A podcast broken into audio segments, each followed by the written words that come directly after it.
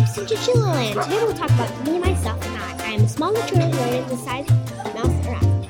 I live in crevices or burrows, and I eat plants and things around my habitat. And I live in crevices or small burrows. I have the softest hair out of all mammals and have many predators. Some of these predators are snakes and cougars. Thank you for listening. Um, see you later at Chinchilla Land. Adios amigos!